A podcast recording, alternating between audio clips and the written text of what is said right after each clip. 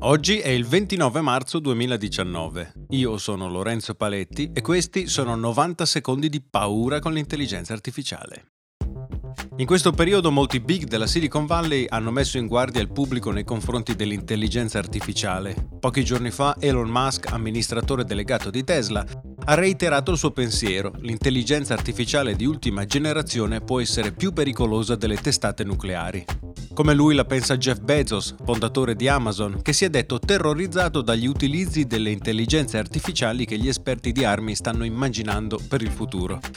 L'intelligenza artificiale potrebbe hackerare sistemi informatici nemici, guidare piccoli battaglioni di automi, come ad esempio droni, senza bisogno di un essere umano al comando. Potrebbe riconoscere il comportamento di una persona su internet o nel mondo reale e mirare una pubblicità o un messaggio particolare a questa persona per influenzarne il voto o spingerla a una rivolta.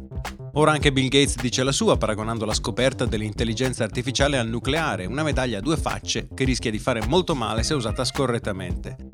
La capacità delle intelligenze artificiali di riconoscere schemi e modelli può aiutare non solo l'esercito, ma le scienze sociali, l'educazione e la medicina. Ed è per questo motivo, spiega Gates, che è fondamentale proseguire con la ricerca pur tenendo presente l'altra faccia della medaglia. Nel frattempo Google ha creato una commissione esterna composta da matematici, informatici, ingegneri, filosofi e psicologi per valutare gli effetti dei prodotti di Google che utilizzano la IA.